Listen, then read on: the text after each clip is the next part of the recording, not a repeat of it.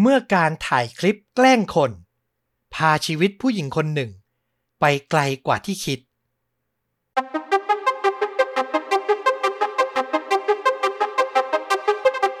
สวัสดีครับ สวัสดีครับ เรื่องจริงยิ่งกว่าหนังพอดแคสต์จากช่องชนดูดะ อยู่กับต้อมครับ แล้วก็ฟลุกครับ กับเรื่องจริงสุดเข้มข้นจนถูกนำไปสร้างเป็นภาพยนตร์ วันนี้ต้องถามฟลุกก่อนเลยว่าคุณรู้จักคำว่า แพร้งวิดีโอไหมเอ่อถ้านึกถึงรายการทีวีสมัยก่อนน่าจะเป็นอารมณ์ประมาณสารแนโชว์อะไรประมาณนี้ป่ะแกล้งกันอะไรอย่างเงี้ย ถูกต้องเลยก็คือเป็นคลิปแอบถ่าย เราวางแผนออกไปแกล้งคนนั้นคนนี้เนาะแต่อย่างสารแนโชว์เนี่ยเขายังจำกัดเป้าหมายเป็นดารารับเชิญอืมอืมอืมมีการเตรียมกันแกล้งคนรู้จักถูกไหมแต่ถ้าเป็นทางฝั่งสหรัฐอเมริกาเนี่ย prank วิดีโอจะหนักกว่านั้น มันจะมีการออกไปแกล้งคนในพื้นที่สาธารณะ อ๋อ เหมือนเราเห็นในพวกอ่าโซเชียลมีเดียบ่อยๆเนอะพวกอินฟลูเอนเซอร์บางคนก็ไปทำอะเนาะใช่ยูทูบเบอร์เนี่ย ผมว่าย้อนไปประมาณ 4-5 ปีที่แล้ว คลิป prank วิดีโอน่าจะติดท็อป 10 การค้นหาที่มากที่สุด อืมและนั่นทำให้มันมีพฤติกรรมการออกไปแกล้งแล้วแอบถ่าย โดยเฉพาะที่สหรัฐอเมริกาเนี่ย แพร่กระจายไปเป็นอย่างมาก ซึ่งแน่นอนทุกอย่างมันก็มี 2 ด้านเนอะทั้งด้านดีและด้านไม่ดี บางทีการไปแกล้งคนที่เขาไม่รู้เรื่องกับเราอะ่ะ มันก็มีการเลยเถิดนำมาซึ่งเสียงวิพากษ์วิจารณ์ว่ามันเหมาะสมไหม การที่เราไปแอบถ่าย ละเมิดสิทธิส่วนบุคคลเขา แล้วก็เอามาสร้างไรายได้ หาไรายได้เป็นคลิปใน YouTube หรือโซเชียลมีเดียอื่น ๆ อันนี้ก็มีเรื่องราวที่จะต้องชวนตั้งคำถามกันเนาะแล้ววันนี้ผมก็อยากจะนำมาถ่ายทอดให้ได้รับฟังกัน สำหรับระดับความรุนแรงก็ไม่ได้มากมายอะไร ให้ไว้ประมาณ 2-2.5 แต่ผมว่าไอ้ขั้นตอนการถ่ายทำแล้วการนำไปสู่บทสรุป มันจะพาทุกคนไปไกลกว่าที่คาดคิดอืมสำหรับผมนะ ผมเชื่อมั่นว่าอย่างนั้น แต่เดี๋ยวเป็นอย่างนั้นจริงไหม ให้ฟลุกให้คำตอบอีกทีแล้วกัน ก่อนจะไปที่เรื่องหลัก ผมอยากจะนำข่าวสั้นๆ มาเล่าให้เห็นภาพก่อนว่าไอ้แพลงวิดีโอที่ว่านี้เนี่ย มันเคยก่อให้เกิดเหตุการณ์ที่บานปลายได้ขนาดไหน ย้อนกลับไปครับในวันที่ 2 เมษายนของปี 2023 ปีนี้นี่แหละ ที่ห้างสรรพสินค้าชื่อว่า Dulles Town Center ในเมืองวอชิงตันดีซีสหรัฐอเมริกาครับ มียูทูบเบอร์รายหนึ่งที่ช่องของเขาเนี่ยมีผู้ติดตามมากถึง 50,000 คนเป็นเด็กหนุ่มอายุ 21 ปีครับ มีชื่อว่าแทนเนอร์คุกเขาเนี่ยเป็นที่คุ้นหน้าคุ้นตาของพนักงานรักษาความปลอดภัย รวมถึงเจ้าหน้าที่ในห้างสรรพสินค้าเป็นอย่างมาก เพราะเขามักจะเดินป้วนเปี้ยนแล้วก็ถ่ายทำคลิปแกล้งคน หลอกคนโน้นคนนี้ มีเพื่อนๆเนี่ยคอยติดสอยห้อยตามมาเป็นประจำแล้ววันนั้นครับ ก็เป็นอีกวันหนึ่งที่เขาออกปฏิบัติภารกิจถ่ายคลิปลง YouTube วิธีการแกล้งของเขาก็คือ การพิมพ์ประโยคประโยคนึงออกจะสองแง่สองง่ามหน่อย ผมแปลไม่ชัดนะ ประมาณว่าเลิกจับส่วนนั้นส่วนนี้ของฉันเสียทีอ่าแล้วคุณนึกออกไหม ว่าเวลาไปกดให้ Google Translate ออกเสียงอะ่ะ มันจะออกแนวซิลิอะ เสียงโมโนโทน ใช่แล้วก็จะเป็นเสียงผู้หญิงพูดว่า เลิกจับ ตรงโน้นตรงนั้นของฉันสักทีสิ แล้วเขาอะจะนำโทรศัพท์มือถือของตัวเอง ที่พูดประโยคนี้ ไปจ่อหน้าคนที่เดินผ่านไปผ่านมา แล้วจะดู reaction ว่าคนเหล่านั้นน่ะ จะแสดงพฤติกรรมเช่นไร ผมใช้คำว่าเหยื่อเลยแล้วกัน เหยื่อของเขารายหนึ่งครับ เป็นชายหนุ่มวัย 31 ปีชื่อว่าอลันโคลีเขาเนี่ยประกอบอาชีพเป็นพนักงานส่งของ ในวันนั้น ที่เขาแวะมาที่ห้างสรรพสินค้า เพราะว่ามาแวะซื้ออาหารกลางวันที่ food courtก้มหน้าก้มตาไม่ได้สนใจใคร ซื้ออาหารเสร็จจะเดินกลับไปที่รถ แต่เขามาเจอกับแทนเนอร์คุกยูทูบเบอร์คนนี้ซะก่อนแทนเนอร์เนี่ยต้องบอกว่าเป็นชายที่รูปร่างสูงใหญ่นะ สูงถึง 6 ฟุต 4 นิ้ว 190 เซนติเมตรอะโหหดตัวใหญ่มาก ท่าทางเขามันก็ดูน่าคุกคามอยู่แล้ว คุณนึกภาพตัวเราเอง อยู่ดีๆ มีผู้ชายสูง 190 เดินมาแล้วเอามือถือ มายื่นจ่อใส่หน้าห่างจากเราประมาณไม่เกิน 15เซนติเมตรแล้วในโทรศัพท์ก็เป็นเสียงผู้หญิงดังออกมา เลิกจับตรงโน้นตรงนั้นของฉันสักที ตัวอลันโคลี่ เขาก็ตกใจในเว็บแรกคือเงยหน้าขึ้นมา มันจะมีคลิปอยู่ เดี๋ยวถ้าใครสนใจนะ ผมจะแปะคลิปไว้ที่ท็อปคอมเมนต์ใน YouTube เหมือนเดิม ไปดูด้วยตาตัวเองแล้วตัดสินเอาเองว่ามันเป็นการคุกคามไหม พออลันได้ยินเสียงดังจากในโทรศัพท์ เขาก็เงยหน้าขึ้นมอง แล้วก็เห็นเป็นชายร่างยักษ์คนหนึ่งจ่อมือถือใส่หน้าเขา เขาก็เอามือเนี่ยปัดทิ้ง แล้วก็พูดว่า stop หยุดการกระทำนี้ซะ แต่ทว่าแทนเนอร์คุกเขาเหมือนเด็กเกรียนคนหนึ่งอะเอาง่าย ๆ ดีกว่า ผมรู้สึกเช่นนั้น ก็ไม่หยุดครับ เดินตาม แล้วก็เอาโทรศัพท์มือถือเนี่ยจ่อหน้าอลันต่อ อลันพยายามจะปัดป้อง บอกให้เขาหยุด ผมนับได้เนี่ยประมาณ 3 ครั้ง คือในคลิปเหตุการณ์มันเกิดขึ้นเร็วมากประมาณ 20 วินาทีเท่านั้นเอง เมื่อแทนเนอร์ไม่ยอมหยุด สิ่งที่ไม่คาดคิดที่เกิดขึ้นคือ อลันโคลี่ ควักเอาปืนที่พกไว้อะออกมาอืมจ่อที่ตัวแทนเนอร์แล้วก็ลั่นไก เหมือนแทบจะไม่ได้ใช้ความคิดเลย กระสุนพุ่งตรงเข้าสู่ท้องของแทนเนอร์ ในภายหลังถึงทราบว่ามันเข้าไปในจุดสำคัญอย่างบริเวณตับ แล้วตัวแทนเนอร์เนี่ย ก็ล้มลงณบริเวณห้างสรรพสินค้าแทบจะทันที เหตุการณ์อยู่ในความโกลาหลครั้งใหญ่ เพราะก่อนหน้านั้นไม่นาน ในวอชิงตันดีซีมันเพิ่งเกิดเหตุกราดยิงมาก่อน นั่นทำให้ห้างสรรพสินค้านั้นผู้คนเนี่ย อยู่ในอาการกระสับกระส่ายวุ่นวายวิ่งหนีกันอย่างไม่คิดชีวิต แต่ตัวอลันโคลี่ผู้ก่อเหตุเขาไม่ได้หลบหนีนะ เขาก็รออยู่ในห้างสรรพสินค้า รอมอบตัวกับเจ้าหน้าที่ แน่นอนว่าในที่สุดเหตุการณ์ครั้งนี้ ก็ลุกลามบานปลาย มีการแจ้งข้อหาทำร้ายร่างกาย กับตัวอลัน แล้วเรื่องราวก็ต้องเข้าสู่การต่อสู้กันในชั้นศาลในเดือนกันยายนที่ผ่านมานี้เอง ปรากฏว่าอะไรรู้ไหม ลูกขุนในเมืองวอชิงตันดีซีตัดสินให้อลันโคลี่ไม่มีความผิดในข้อหาทำร้ายร่างกายครับอืมคือเขามองจากคลิปเหตุการณ์แล้วอาจจะคล้อยตามกันเห็นเหมือนกันว่า มันเป็นการพยายามจะป้องกันตัว ซึ่งอันนี้เนี่ยผมอยากให้ลองไปย้อนฟัง เคสต่างๆ ที่เกี่ยวกับอาวุธปืนในสหรัฐอเมริกา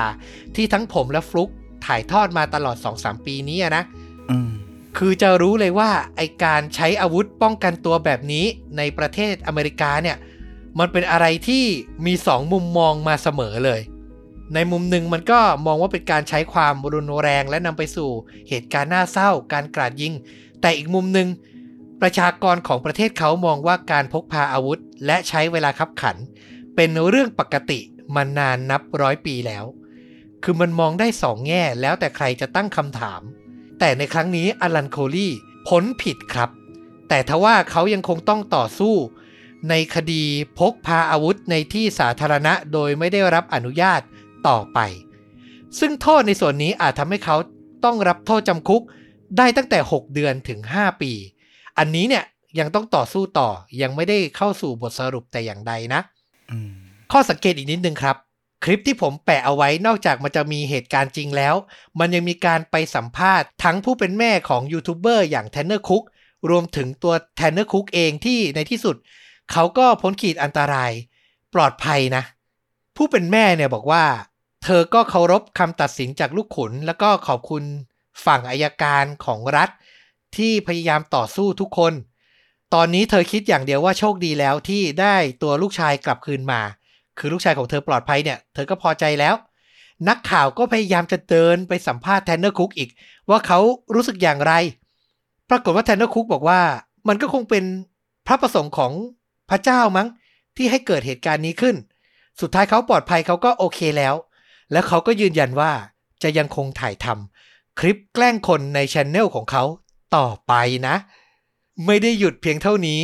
ผู้เป็นแม่ก็ยังพูดอีกนะว่า เธอสนับสนุนทุกสิ่งที่ลูกของเธออยากที่จะทอืมคือผมรู้สึกว่ามันเป็นความรู้สึกอะไรที่ ก็ยังคงแปลกๆสำหรับผมนะ คือระหว่างที่นักข่าวสัมภาษณ์แม่ตัวแทนเนอร์ก็ยังมาแบบทำหน้าตาล้อเลียนหลังกล้องอะ่ะ เหมือนตัวเองก็ยังทำตัวเกรียนยังสวมบทบาทความเป็นยูทูบเบอร์อยู่อย่างสม่ำเสมอ ไม่ได้มีสำนึกเลย ใช่ ซึ่งผมก็มองว่าเรื่องใหญ่ขนาดนี้ เขาน่าจะได้คิดอะไรมากกว่านี้หรือเปล่า แต่นั่นแหละทุกอย่างมันก็แล้วแต่คนที่จะมองไปนะครับ อยากให้คุณผู้ฟังทุกท่านลองไปรับชมคลิปข่าวที่ผมแปะไว้แล้วกัน แล้วคิดเช่นอะไรก็มาบอกกันได้ ฟลุกมองว่าไงก่อนเคสนี้ ก็มีสองมุมนะอย่างที่บอกนะอ่าถ้าตัวของคุณ โคลี่ใช่ไหมเออที่เขาพกพาอาวุธปืนไปก็น่าจะผิดจริงแหละเพราะว่าประเทศประเทศไหนก็คงมีกฎหมายควบคุมในเรื่องของการพกพาอาวุธไปละ แต่ว่าก็แน่นอนว่าสุดท้ายพกพาไปแล้วเอาไปทำสิ่งใดแล้วมันได้ผลลัพธ์อะไรเนี่ยก็ต้องแยกประเด็นกันออกไป ซึ่งเราก็เห็นด้วยกับคณะลูกขุนนะว่าเออเขาก็ปกป้องตัวเองตามวัฒนธรรมของอเมริกันอะ เราก็ต้องมองแบบสวมหมวกของอเมริกันมันเข้าใจตามนั้นได้ ส่วนของ คุกอะของเทนเนอร์คุกเนี่ยผมว่าสิ่งหนึ่งก็ต้องยอมรับว่าเออมันก็มีข้อถกเถียงแบบคล้ายๆ เรื่องอาวุธปืนอันนี้เหมือนกันก็คือหนึ่งประเทศอเมริกามีเรื่องของสิทธิเสรีภาพที่คุณจะแสดงออกอะไรก็ได้ เพียงแต่มันอาจจะต้องไม่กระทบสิทธิคนอื่นมากเกินไปคราวเนี้ยไอ้ประเด็นไอ้เรื่องกันว่าไม่กระทบสิทธิคนอื่นน่ะไอ้สิ่งที่เทนเนอร์คุกทำเนี่ยมันเกินเกินเลยไปมากขนาดนั้นเลยหรือเปล่าเนี่ยอันนี้ต้องต้องถกเถียงแล้วว่าก็เป็นประเด็นที่น่าสนใจนะ คือถ้ามองแบบ คนไทยแบบตัวเราที่อยู่ในสังคมแบบหนึ่ง มันก็ดูเกินกว่าเหตุจริงๆนะแต่อย่างที่ผมบอกสุดท้ายลูกขุนก็ตัดสินให้ฝั่งอารันโคลี่เนี่ยพ้นผิดไปแล้วนะครับ แต่ผมว่ามันเป็นบทเรียนที่ดีแล้วเห็นภาพชัดมาก กับการทำคลิปแพลงวิดีโอพวกนี้ ที่ต้องระวังอย่าให้มันเกินขอบเขตไปเนาะผมว่ายังโชคดีที่ในประเทศไทยเนี่ยวัฒนธรรมของเรา มันยังไม่ได้ เอื้ออำนวยให้ทำมากขนาดนั้น คือเห็นคลิปแกล้งกันก็จะเป็นอะไรที่เพื่อนๆล้อเลียนกันแกล้งกันซะมากกว่า ไม่ได้ไปทำกับคนแปลกหน้าสักเท่าไหร่ อันนี้ผมว่าดีแล้ว คือการไปละเมิดสิทธิ์คนที่เราไม่รู้จัก ยิ่งทุกวันนี้แค่ไปถ่ายคลิปเห็นหน้าเขาอะเราก็ต้องระวังแล้วเนาะอ่าใช่มีเรื่อง PDPA เนาะซึ่งผมเห็นด้วยนะกับกฎหมายพวกนี้ สิทธิความเป็นส่วนตัวสิทธิ์ที่เราจะบอกว่าเราไม่ happy ที่จะ มีใบหน้าของเราไปโผล่ที่คลิปไหนสื่อไหน มันก็เป็นสิทธิที่คนควรจะได้รับจริง ๆ ผมว่าชวนตั้งคำถามได้หลายแง่มุมแล้ว ใครมองแบบไหนก็อยากจะให้มาคอมเมนต์พูดคุยกันนะครับ เอาละจบเรื่องราวนี้ไปพาเข้าสู่เรื่องราวหลัก ย้ายประเทศนิดนึงครับ จากสหรัฐอเมริกามาที่กรุงกัวลาลัมเปอร์ประเทศมาเลเซีย ใกล้ๆประเทศเราเลย ในปี 2017 มีหญิงสาวคนหนึ่งครับ เธอชื่อว่า สิติไอชา ขออภัยถ้าออกเสียงผิดนะ เพราะว่าไม่ได้มีความรู้ด้านภาษาในแถบนั้นเลยจริง ๆ แต่พยายามไปดูนักข่าว หรือยูทูบเบอร์ที่เขาเล่าเรื่องนี้ แล้วพยายามออกเสียงตามแล้วนะครับสิติเนี่ยเป็นหญิงสาวอายุ 25 ที่ต้องบอกว่ามีความสู้ชีวิตเป็นอย่างมาก เธอเนี่ยไม่ใช่คนมาเลเซียโดยกำเนิดนะ แต่เธอเกิดที่เมืองเซรังครับ ประเทศอินโดนีเซีย เป็นเมืองชนบทเล็กๆ ที่ล้อมรอบไปด้วยป่า นึกภาพชนบทท้องนาในประเทศไทยบ้านเราก็ได้อืมตัวสิติมีพี่น้องสามคน ตัวเธอเนี่ยเป็นคนสุดท้อง พ่อแม่ประกอบอาชีพเกษตรกรรม รับจ้างแล้วก็ไม่ได้มีรายได้เพียงพอ ในที่สุดสิติก็ไม่สามารถที่จะเรียนต่อในระดับชั้นมัธยมได้ ยากจนอะครอบครัว เธอก็ต้องออกมาช่วยทำงานหารายได้ แล้วพอโตเป็นวัยรุ่นได้ไม่นาน เธอก็แต่งงานมีลูกกับผู้ชายที่อยู่ในเมืองเช่นเดียวกัน แต่ในที่สุดสิติก็มีปัญหากับสามีจนไม่สามารถที่จะมีความสัมพันธ์ต่อไปได้ สุดท้ายเธอกลายเป็นแม่เลี้ยงเดี่ยวครับ คือแค่ครอบครัวของตัวเองเนี่ยก็หารายได้กันแทบจะไม่พอ นี่มามีลูกอีกคนหนึ่ง เธอก็เลยต้องเริ่มมองหาโอกาสใหม่ ๆ อยู่ในเมืองชนบทที่เกิดมาเนี้ยอดตายแน่ๆ สิติก็เลยตัดสินใจออกจากบ้านบินข้ามน้ำข้ามทะเล ไปหางานทำที่ต่างประเทศ ที่เมืองหลวงอย่างกัวลาลัมเปอร์ในมาเลเซียนี่แหละ ผมว่ามันสะท้อนให้เห็นถึงชีวิตผู้คนบ้านเราได้เป็นอย่างดีเหมือนกันเนาะคือไม่ต่างกันเลยอะอืมอยู่ชนบทมันไม่มีรายได้ก็ต้องบินเข้ากรุงเทพ เดินทางเข้ากรุงเทพมาหางานทำตัวสิติเนี่ย มาทำอาชีพเป็นหมอนวดครับ อยู่ในสปาที่โรงแรมแห่งหนึ่งที่มีชื่อว่า The Flamenco แน่นอนแหละ คนทำงานหาเช้ากินข้ามอย่างนี้ ทุกคนก็มีความฝัน อยากจะโด่งดังเป็นดารา แสดงปุ๊บ ร้องเพลงปุ๊บ ก็มีชื่อเสียงเงินทองหลั่งไหลมาเป็นเซเลบคนดัง แต่มันก็เป็นแค่ฝันกลางวันมันเป็นไปได้ยาก สิติแม้จะฝันเช่นนั้น แต่เธอก็รู้สึกว่าตัวเองอยู่ห่างไกล นในที่สุดเดือนมกราคมปี 2017 จริงๆ ต้องบอกว่าเธอเนี่ยทำงานเก็บเงิน ส่งไปให้แม่ แล้วก็ลูกของเธอที่อยู่ต่างจังหวัดทำอย่างนี้เป็นรูทีนเป็นประจำไม่ค่อยได้จะมีเวลาออกไปเที่ยวเล่น เที่ยวกลางคืนเหมือนผู้หญิงวัยสาวคนอื่นเขาไม่ค่อยมีหรอก แต่ในวันนั้นน่ะ เดือนมกราปี 2017 เหมือนเธออะรู้สึกว่านานๆทีออกไปดูแสงสีบ้างแล้วกัน เธอก็ไปต่อคิวเตรียมเข้าไนท์คลับแห่งหนึ่ง แล้วมันกลับกลายเป็นโอกาสสำคัญครับ ที่ทำให้เธอมีโอกาสได้เจอชายหนุ่มคนหนึ่งที่ชื่อว่าเจมส์เขาเนี่ยอ้างว่าตัวเองเป็นโปรดิวเซอร์รายการทีวีจากประเทศญี่ปุ่น เขาเดินมาถามสิติเลยว่า เธอเคยมีผลงานการแสดงบ้างไหม เขาสนใจอยากให้เธอมาแสดงในรายการของเขา แน่นอนสิติก็ตอบว่า เธอเนี่ย เป็นหมอนวดธรรมดาไม่เคยทำหรอกงานแบบนี้ แต่ถ้ามีโอกาสเธอก็สนใจ คือมันเป็นความฝันอย่างที่ผมบอก ที่เธอรอคอยมาตลอด สิติกับเพื่อนก็พากันออกจากแถวไม่เข้าแล้วไนท์คลับ ไปพูดคุยกับเจมส์ที่คาเฟ่ใกล้ๆ เขาก็เล่าให้ฟังเลยว่าเป็นโปรดิวเซอร์จากญี่ปุ่น แล้วเขาเนี่ยถนัดมากกับการทำ prank วิดีโอครับ คลิป แกล้งคนนี่เอง ถ้าใคร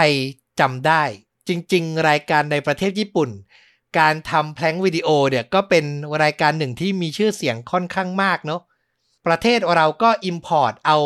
คลิปจากญี่ปุ่นเข้ามาเยอะพอสมควร ตัวสิติก็บอกว่าเธอเนี่ยเคยดูแน่นอน แต่ก็ไม่เคยถ่ายหรอกไอ้คลิปอะไรแบบนี้ เจมส์ก็บอกไม่ต้องกังวล เขาสามารถฝึกสอนแล้วก็ซักซ้อมให้เธอได้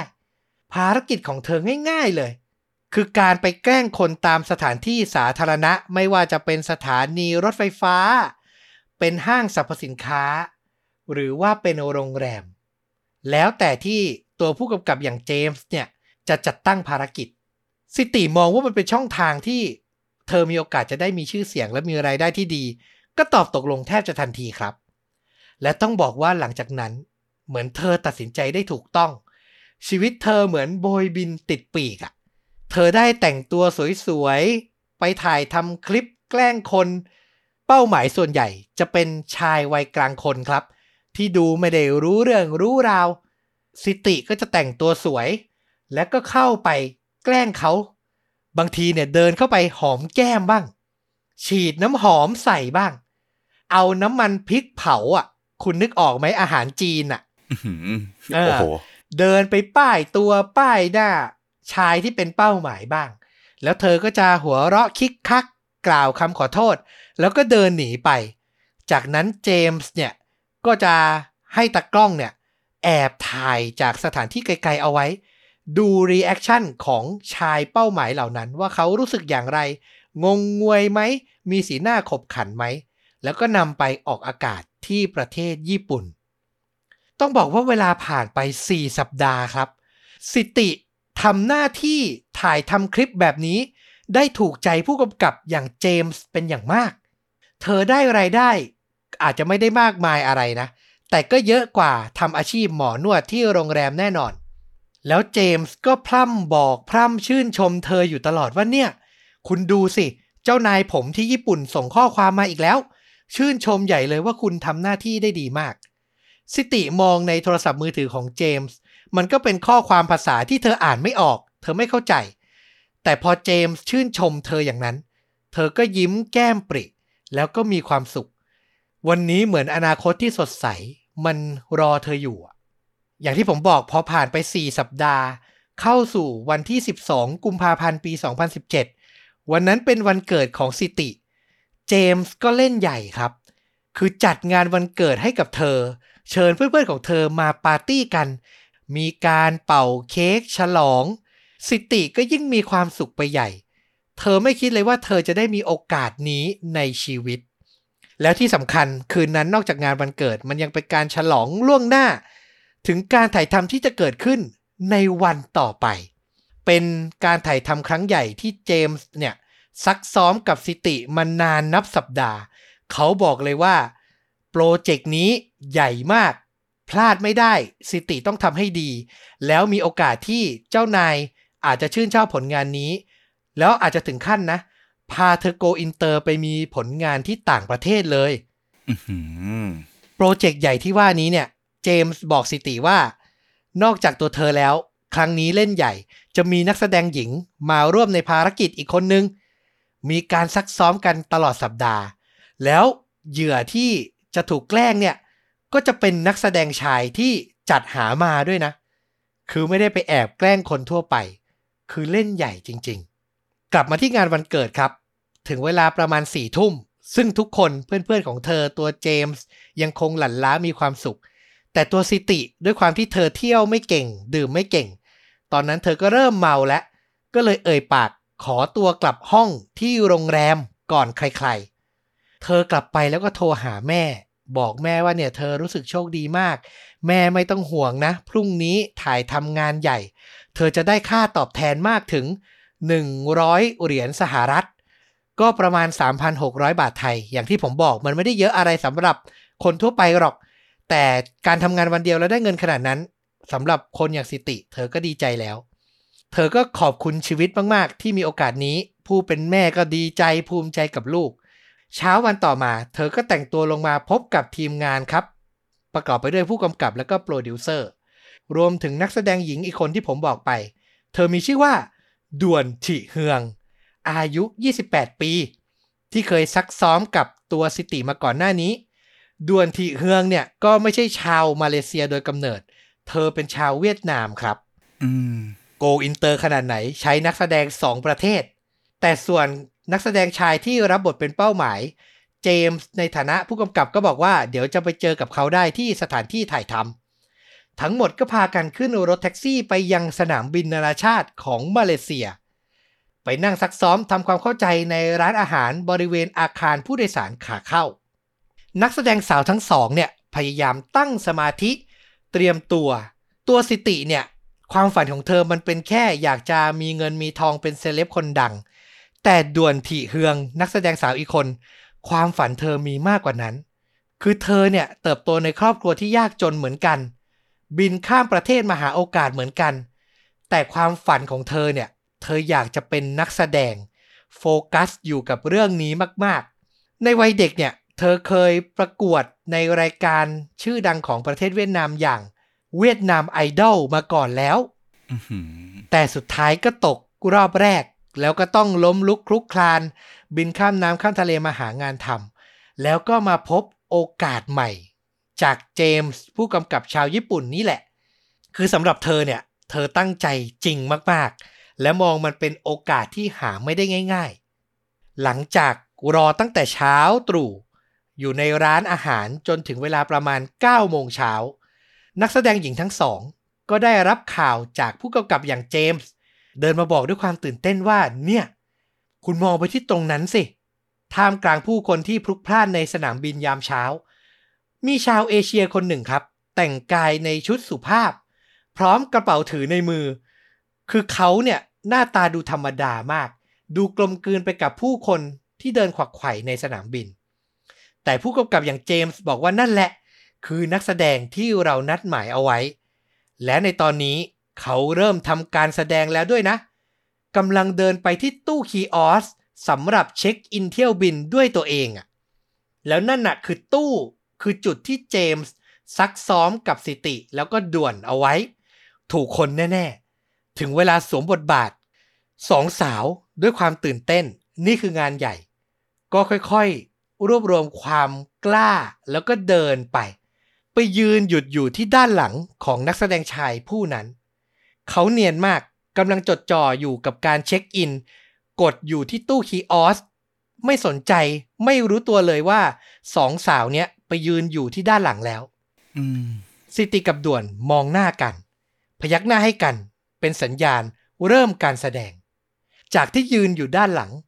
ด่วนเริ่มก่อนครับ เธอเดินอ้อมไปด้านขวาของชายเป้าหมาย ไปยืนอยู่แทบจะชิดตัวของเขาเลย ก่อนจะใช้มือ ที่ทาน้ำมันลื่นๆไว้ก่อนหน้านี้แล้ว ป้ายลงไปที่ใบหน้าของนักแสดงชายอย่างไม่ยัง้ง คือมันคือการแกล้งกันอะป้ายไปป้ายไป นักแสดงชายก็โอ้โห สมบทบาท งงงวยตกใจ ตัวสิติก็วิ่งเข้าไปสมทบครับ แล้วก็ฉีดพ่นสเปรย์น้ำหอม ใส่ตัวนักแสดงชายเต็มไปหมด จากนั้นนักแสดงหญิงทั้งคู่ ก็พากันหัวเราะคิกคัก แล้วก็พูดว่า sorry นะ ขอโทษนะ อย่างอารมณ์ดี แล้วก็วิ่งหนีแยกย้ายไปคนละทิศทาง ทั้งสองคนรู้สึกว่ามันผ่านไปได้อย่างสมบูรณ์แบบมากๆ ดูตกใจจริง ดูเนียนอะว่าอย่างนั้นเถอะ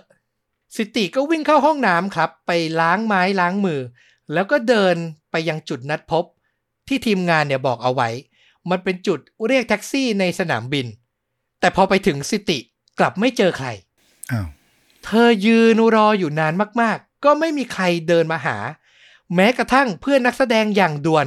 ก็ไม่เดินมา คือเธอแยกย้ายกันไปนะ หลังจากแกล้งเสร็จแล้ว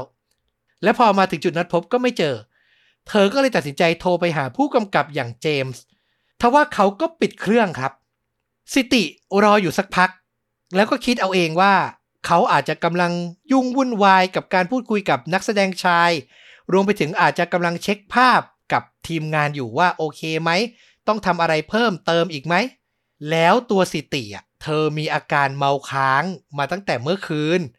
ยังคงมึนศีรษะอยู่แล้วตื่นเช้าด้วย ยังคลื่นไส้อยากจะอาเจียน สุดท้ายก็เลยทนไม่ไหว คิดไปคิดมา อะ ฉันนั่งแท็กซี่กลับไปที่โรงแรมก่อนก็แล้วกัน หลังจากกลับไปที่ห้อง พักผ่อน นอนไปได้ตื่นหนึ่ง อาการมึนหัวเนี่ยก็ดีขึ้นแล้ว เธอก็ยังคงพยายามส่งข้อความ แล้วก็โทรศัพท์ไปหาเจมส์ผู้กำกับอยู่ แต่ทว่าส่งไปอย่างไร ก็ไม่มีสัญญาณไม่มีวี่แววว่าใครจะติดต่อกลับมาหาเธอเลย แล้วที่สำคัญเธออะมีคอนแทคติดต่อกับเจมส์เพียงคนเดียวเท่านั้น ไม่รู้จัก ทีมงานอื่นๆของเขาอีกแม้แต่คนเดียว สิติเริ่มเครียดครับ เธอคิดในใจ นี่ฉันแสดงไม่ดีเหรอ ฉันทำปัญหาให้เหล่าทีมงานเหรอ ถึงถูกทิ้งเอาไว้แบบนี้ แล้วนี่เงินค่าจ้างก็ยังไม่ได้ ฉันควรจะทำอย่างไรล่ะ คือมันเคว้งคว้างจริง ๆ เธอรอเวลาผ่านไปอีกหนึ่งคืนเต็มๆ ถึงช่วงเช้าวันต่อมา เธอก็เริ่มทำใจแล้วล่ะว่า น่าจะถูกทิ้งเอาไว้เพียงลำพัง ฝันของเธอที่อยากจะโกอินเตอร์ อยากจะเป็นนักแสดง หาเงินให้แม่ให้ลูก มันพังทลายลงไปในเวลาข้ามคืน 48 ชั่วโมงที่แล้ว เธอยังเป่าเค้กวันเกิด พร้อมความฝันความหวังอย่างเต็มเปี่ยม แต่ตอนนี้เธอไม่มีแรงมุ่งมั่นทำอะไรต่อ สิติตัดสินใจนำเงินค่าจ้างที่รวบรวมเก็บเอาไว้ ซื้อตั๋วเครื่องบินครับ หวังจะเดินทางกลับไปเลียแผลใจที่บ้านเกิด ไปหาคุณแม่ไปดูหน้าลูกน้อยของตัวเองก่อน ก่อนจะคิดว่าจะทำอะไรต่อไป เธอก็เดินทางกลับไปที่สนามบิน ที่เธอเพิ่งถ่ายทำในวันก่อนหน้านี้นั่นแหละ ระหว่างที่เธอกำลังจะเดินไปเช็คอิน เตรียมบินกลับไปที่อินโดนีเซียนั้น อยู่ดีๆ เธอก็ได้ยินเสียงความโกลาหลมาจากด้านหลังของตัวเอง และเมื่อเธอมองหันกลับไปครับ มีเจ้าหน้าที่ตำรวจ 5-6 นาย วิ่งมาทางเธอ แล้วพยายามตะโกน เหมือนไล่จับคนร้ายอยู่ หยุดอยู่ตรงนั้น นี่คือเจ้าหน้าที่ตำรวจ ยอมมอบตัวซะ สิติก็ตกใจครับ เธอก็มองซ้ายมองขวา ดูรอบตัวเธอว่า คนร้ายเนี่ยวิ่งหนีไปในทิศทางไหน มันเกิดอะไรขึ้น ผู้คนในสนามบินก็แตกตื่นไปพร้อม ๆกันตำรวจ วิ่งมาที่ตัวเธอ แล้วชั่ววินาทีที่เธอเข้าใจว่าเขาจะวิ่งผ่านไป แต่เขากลับหยุด แล้วก็จับกลุ่มสิติเอาไว้ครับ อืม เจ้าหน้าที่ตำรวจไม่ได้หาคนร้ายคนอื่น แต่พากันวิ่งมาจับตัวเธอ พวกเขาบอกว่าเธอถูกจับกุมในข้อหา ลอบสังหารฮะเธอกำลังโดนแกล้งคืนอยู่หรือเปล่า ใช่ สิติคิดว่า เฮ้ย นี่คือสิ่งที่ผู้กำกับวางแผนเอาไว้ใช่ไหม สถานที่เดิม ทิ้งเธอให้ไม่รู้จะไปไหน สุดท้ายก็มาตลบหลังเธอ เธอพยายามจะบอกเจ้าหน้าที่ตำรวจว่า ฉันรู้ทันนะ นี่มันคือแพลงวิดีโอใช่ไหมทว่าเหล่าตำรวจไม่ได้มีสีหน้าล้อเล่น ไม่ได้มีน้ำเสียง หัวเราะต่อกระซิก อย่างที่เธอคาดคิดว่าเดี๋ยวจะมีแต่อย่างใด แล้วในเวลาต่อมา เพื่อนนักแสดงของเธออย่างดวนทีเฮือง ก็โดนจับกุม ไปอยู่ที่สถานีตำรวจพร้อมกับเธอเช่นเดียวกันฮะอืมทุกอย่างมันดูจริงจังมากขึ้นเรื่อยๆ เจ้าหน้าที่ตำรวจให้เธอเล่าว่า ในวันก่อนหน้านั้นน่ะ เกิดอะไรขึ้น แล้วเขาก็ย้ำกับเธอว่าเธอรู้ไหม ว่าคนที่เธอเดินไปพ่นสเปรย์น้ำหอมใส่ เขาไม่ใช่นักแสดง แต่เขามีชื่อจริงว่า คิมจองนอื้อหือำเขาคือใครรู้ไหมครับ เขาคือบุตรชายของคิมจองอิล อดีตผู้นำเกาหลีเหนือครับ และเขาก็คือพี่น้องกับคิมจองอึน ผู้นำเกาหลีเหนือในปัจจุบันนี้นั่นเอง โอ้โห เป็นเรื่องใหญ่ไปแล้วนะเนี่ย เรื่องใหญ่มาก เรื่องราวหลังจากที่สิติกับด่วน แกล้งคิมจองนำเสร็จ เขาก็เกิดอาการมึนศีรษะ แล้วรู้สึกผิดปกติในร่างกาย เขาหันไปขอความช่วยเหลือจากพนักงานสายการบินแห่งหนึ่ง ซึ่งนำตัวเขาเนี่ยไปที่บริเวณปฐมพยาบาล เป็นคลินิกเล็กๆ ในสนามบิน แล้วเชื่อไหม เข้าไปในคลินิกยังไม่ทันอะไร คิมจองนำก็แทบจะล้มทั้งยืนอะหมดสติแล้วในเวลาต่อมา ก็เสียชีวิตไปแทบจะทันที เรื่องราวก็คือไอ้สเปรย์น้ำหอมที่สิติเข้าใจ จริงๆ แล้วมันคือสารประกอบอันตราย เป็นสารที่ส่งผลต่อประสาทที่เรียกกันว่า VX ครับ แต่มันจะไม่ได้ส่งผลร้ายมาก ถ้ามันไม่ได้มีสารประกอบสองส่วน ผสมกันอื้อหือคุณจำได้ไหม เหตุการณ์มันเริ่มจากด่วน ทาน้ำมันบนใบหน้า แล้วจบลงด้วยการที่สิติเนี่ยพ่นสเปรย์ใส่ใบหน้า มันคือการที่สารประกอบทั้งสอง ผสมกันอย่างสมบูรณ์ทำงานโดยสมบูรณ์ แล้วก็ทำให้ผู้ที่ได้รับสารพิษชนิดนี้ไป เสียชีวิตลงในเวลาไม่นาน แล้วอาการที่ผมบอกว่าสิติเหมือนจะเมาค้าง คลื่นไส้จะอาเจียนเวียนหัว จริง ๆ แล้วมันคือผลกระทบจากการที่สัมผัสกับ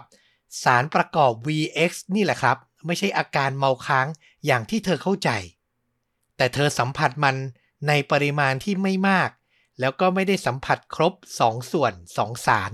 ก็เลยยังมีชีวิตรอด เจมส์ผู้กำกับชาวญี่ปุ่น ที่สิติเข้าใจว่าเป็นอย่างนั้น แท้จริงแล้ว เขาถูกสันนิษฐานว่า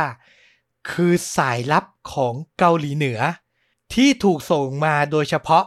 เพื่อมาใช้เวลาในมาเลเซีย หาเหยื่อเป็นนักแสดงผู้หญิงสองคน คือหาคนมาทำหน้าที่นี้ ซักซ้อมไปแอบถ่าย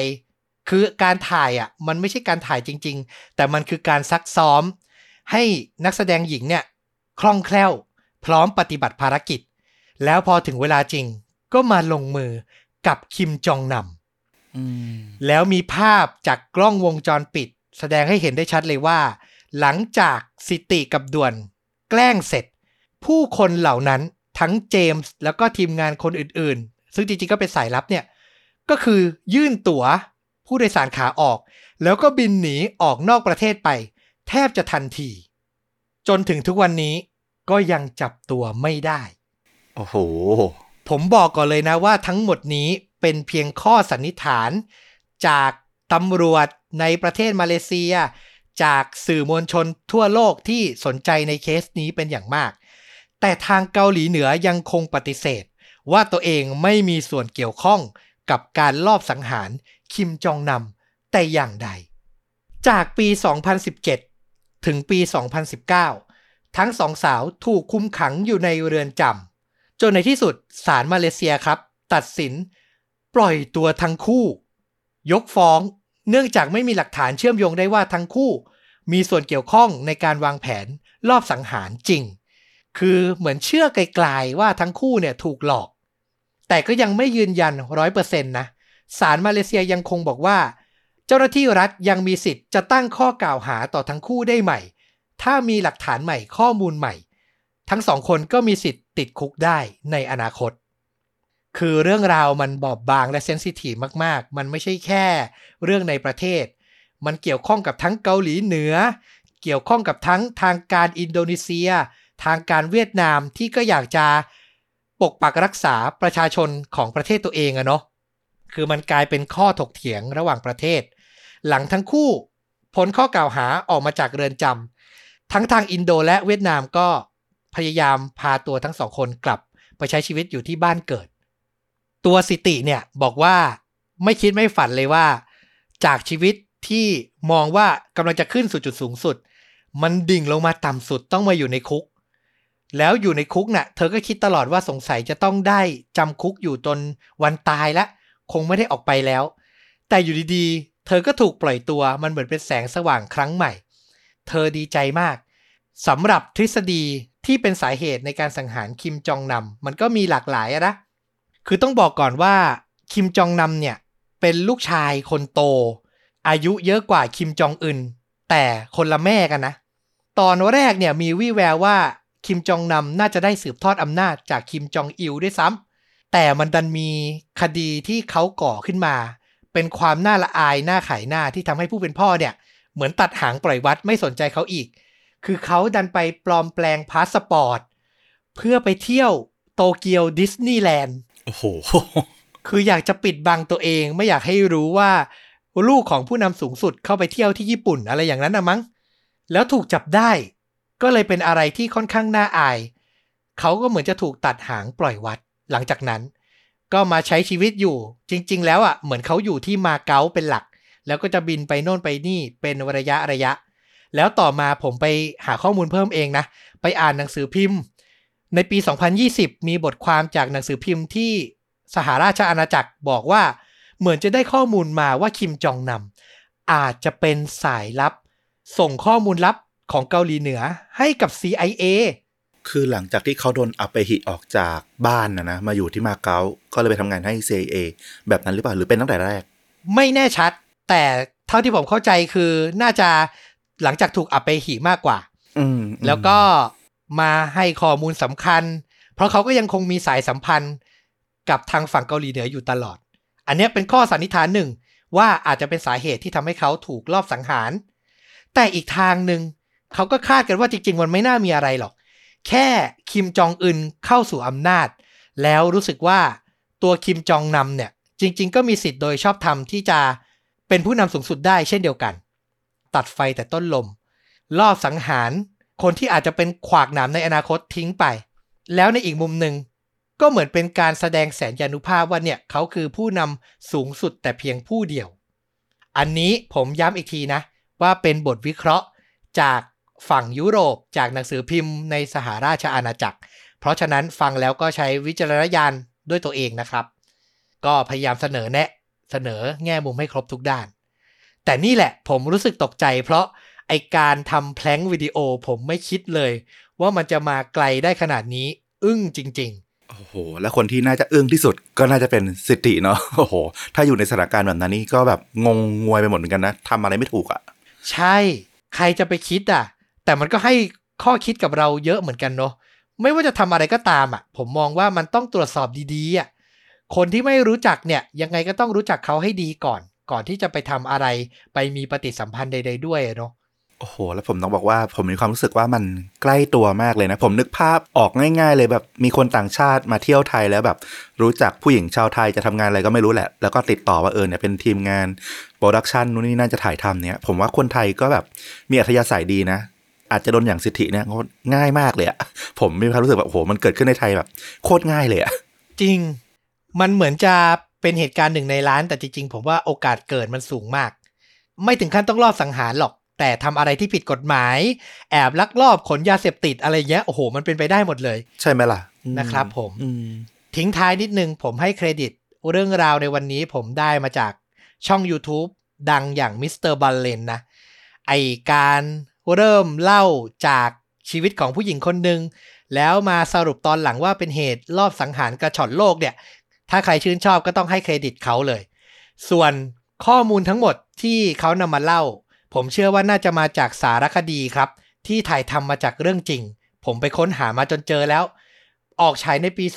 2020 ชื่อเรื่องตรงตัวมาก มีชื่อว่า Assassins ก็เป็นบทสัมภาษณ์ แล้วก็การเล่าเรื่องจากมุมมองของหญิงสาวสองคนนี้เลยเนาะสิติแล้วก็ด่วนถี่เฮือง แต่ผมพยายามไปเซิร์ชดูแล้วว่าในบ้านเราดูได้ไหม